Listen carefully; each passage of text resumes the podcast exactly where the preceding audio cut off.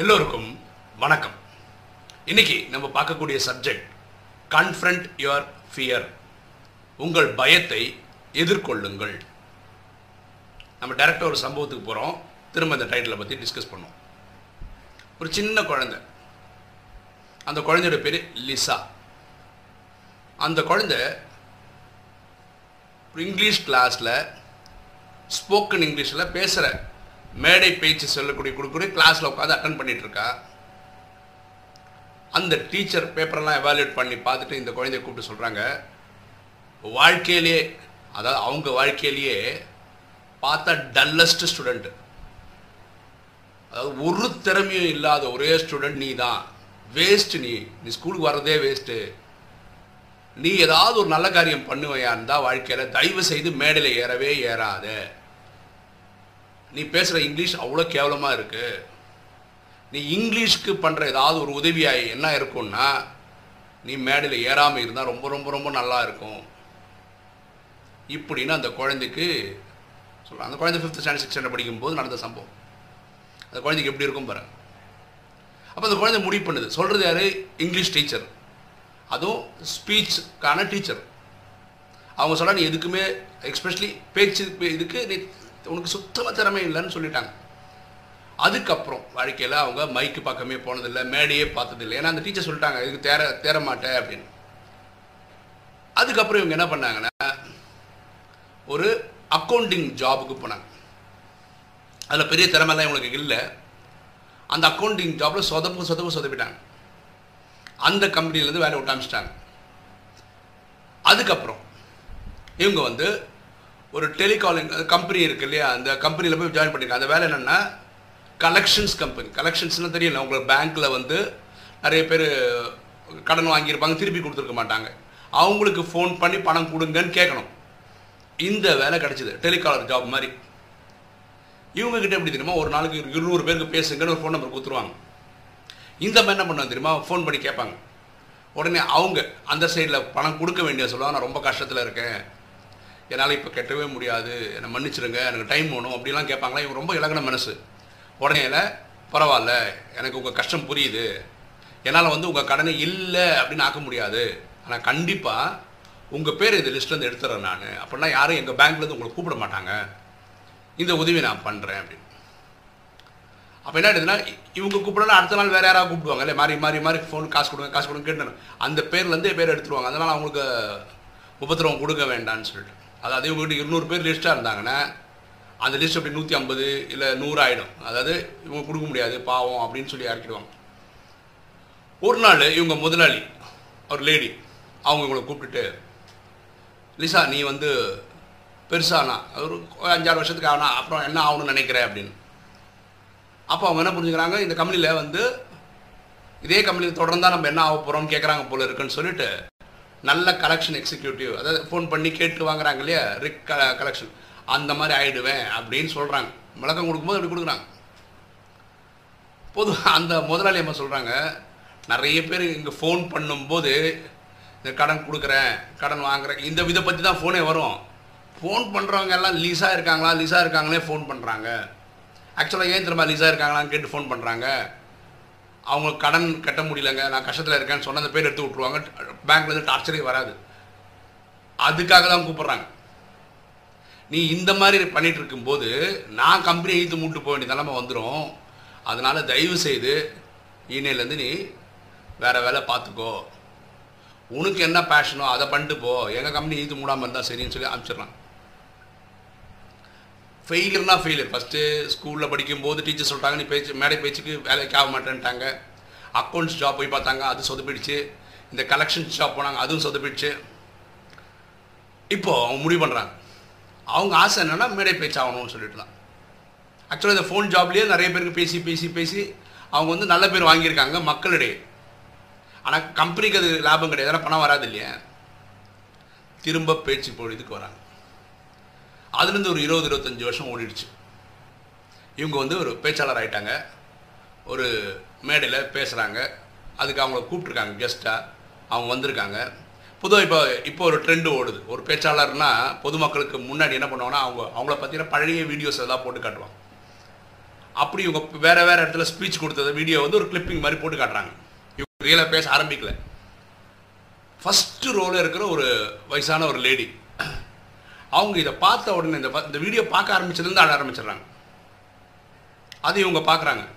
அப்போ இவங்க சொல்ல நான் நல்லா தான் பேசுவேன். அந்த பேசும்போது அதை உணர்ச்சி வசப்பட்டு அழகிறவங்கள பார்த்துருக்கேன். நான் பேசவே ஆரம்பிக்கல அதுக்கு முன்னாடி வீடியோ பார்த்து அழுதுட்டு இருக்காங்களே.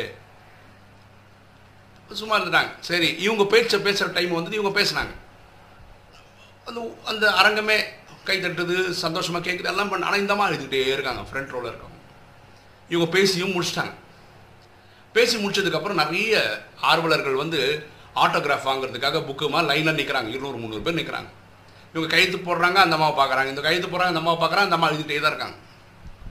அப்போ என்ன பண்ண ஒரு ஐம்பது அறுபது கையெழுத்து போட க நிறுத்திட்டு இவங்களே இறங்கி போய் அந்த அம்மாட்ட பேசுகிறாங்க ஆமாம் நான் வரும்போது பார்க்குறேன். இந்த நிகழ்ச்சி ஆரம்பிக்கிறதுல முன்னாடி அழுதுட்டு இருக்கீங்க. நான் பேசும்போதும் அழுதுட்டு தான் இருந்தீங்க. இப்போவும் அழுதுட்டு தான் இருக்கீங்க. கிட்டத்தட்ட ரெண்டு ரெண்டரை வாரம் அழுதுட்டு இருக்கீங்களே. ஏன் அழுதுட்டு இருக்கீங்க? என்ன பிரச்சனை உங்களுக்கு? என்னால் முடிஞ்சால் நான் சால்வ் பண்ணி தரேன் அப்படின்றாங்க. அப்போ அந்த மாதிரி சொல்கிறாங்க ஒரு இருபது இருபத்தஞ்சி வருஷத்துக்கு முன்னாடி ஒரு கம்பெனியில் நீங்கள் வேலை பண்ணியிருந்தீங்க. அந்த கம்பெனியில் கலெக்ஷன் எக்ஸிக்யூட்டிவாக ஒர்க் பண்ணியிருந்தீங்க. உங்களை வேலைக்கு வேண்டான்னு சொன்ன முதலாளி அம்மா நான் தான். அந்த இன்சிடென்ட் இப்போ நினச்சி பார்க்கலாம் நான் அழகிறேன் ஆக்சுவலாக நீங்கள் வர வேண்டிய இடம் இதுதான். உங்கள் திறமை இதுதான். இது நீங்கள் ரொம்ப பர்ஃபெக்டாக பண்ணுறீங்க நான் உங்களை அனுப்பிச்சது கரெக்டாக தப்பானாலாம் எனக்கு இப்போ தெரியல. ஆனால் அதை இன்சிடென்ட் நினச்சி பார்த்தா எழுதிட்டு இருக்கேன் அப்படின்னு. நம்ம யாரை பற்றி பேசிகிட்டு இருக்கோன்னா லிசா நிக்கோலஸ் அப்படின்றவங்கள பற்றி பேசியிருக்கோம் இவர் பெரிய மோட்டிவேஷ்னல் ஸ்பீக்கர் இவங்களை ஈஸியாக அடையாளம் கண்டுபிடிக்கணும்னா தி சீக்ரெட் அப்படின்ற வீடியோவில் நீங்கள் பார்த்துருப்பீங்க. அதில் நிறைய பேர் பேசுகிறாங்க அதில் இந்த அம்மாவும் பேசுகிறாங்க இவங்க ஒரு பன்னெண்டு டாலரில் சிங்கிள் பேரண்டாக இருந்து குடும்பத்தில் இதை அந்த கஷ்டத்துலேருந்து மேலே வந்திருக்காங்க. இப்போ அவங்க என்ன சொல்கிறாங்கன்னா வாழ்க்கையில் தடங்கள் பிரச்சனை அவமானம் வீழ்ச்சி இதுதான் ஒருத்தனோட எழுச்சிக்கான மெயினான காரணம். வாழ்க்கையில் எங்கெல்லாம் பிரேக் டவுன் வருதோ அதுதான் உங்களுடைய பிரேக் த்ரூக்கு காரணமாக இருக்குது அப்படின்னு சொல்கிறாங்க எங்கள் டீச்சர் அன்னைக்கு நீ வேலைக்கே ஆக மாட்டேன்னு சொன்ன உடனே நான் அதை அப்படியே க்ளோஸ் பண்ணி வச்சிட்டேன். அது நான் பண்ண பெரிய மடத்தனம். ஆனால் அந்த நிகழ்ச்சியில் நான் சரியா சரியாக மாட்டேன் சரியாக மாட்டேன் அவங்க என்ன சொல்கிறாங்க வாழ்க்கையிலே நான் பார்த்த அந்த டீச்சர் சொன்னது. நான் வாழ்க்கையிலே என்னோட வாழ்க்கையில் அவ்வளோ மோசமான சூழ்நிலை தான் அப்படின்னு ரெஜிஸ்டர் பண்ணுறேன் அதாவது நம்மளுடைய மனசில் இருக்கக்கூடிய அபிலாஷைகள் நம்மளுடைய எண்ணங்கள் எல்லாத்தையும் புதைச்சிட்டாங்க. அதுக்கப்புறம் இவங்க என்ன பண்ண தொடவே இல்லை. அந்த அந்த ஏரியா பக்கமே போகல. ஆனால் அதுதான் அவங்க டேலண்ட்டே புரியுதுங்களா? எங்கே ஒருத்தர் இந்த மாதிரி அவமானப்படுத்துகிறாங்களோ காயப்படுத்துகிறாங்களோ அதுதான் ஸ்டார்டிங் பாயிண்ட் இந்த அம்மா ஒர்க் பண்ண கலெக்ஷன்ஸ் ஜாப்ல இருந்து அவங்க முதலாளி அம்மா வேலை விட்டு தூக்கலன்னு வச்சுக்கோங்களேன்.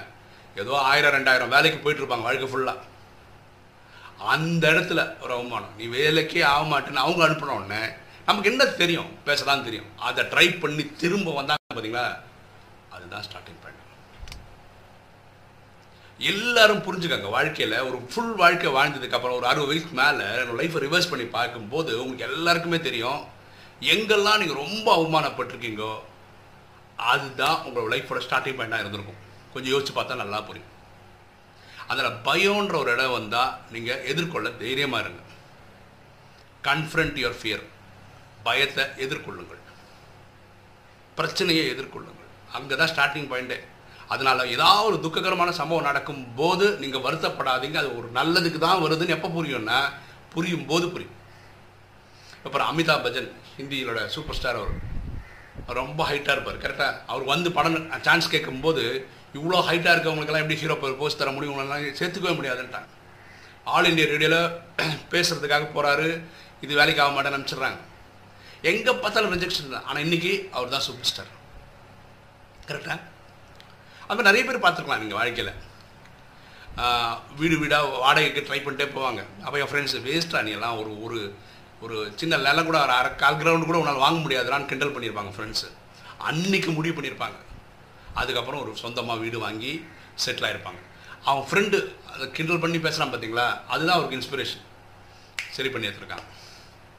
ஆக்சுவலாக எங்கள் பர்சனல் அனுபவம் சொல்ல பாருங்களேன். எங்களுக்கு வந்து ரெண்டு வீடுக்கு நாங்கள் ரெண்டு கம்பெனி வாடகை விட்ருக்கோம் அதில் என்ன அப்படின்னா ஒரு கம்பெனியில் இருக்கவங்க வாடகைக்கு இருக்கவங்களுக்கு வந்து எப்படி பாக்கியம்னா இந்த கம்பெனிக்கு வாடகைக்கு வருவாங்க. கொஞ்சம் வருஷத்துக்குள்ள ஒரு இடம் வாங்கிடுவாங்க.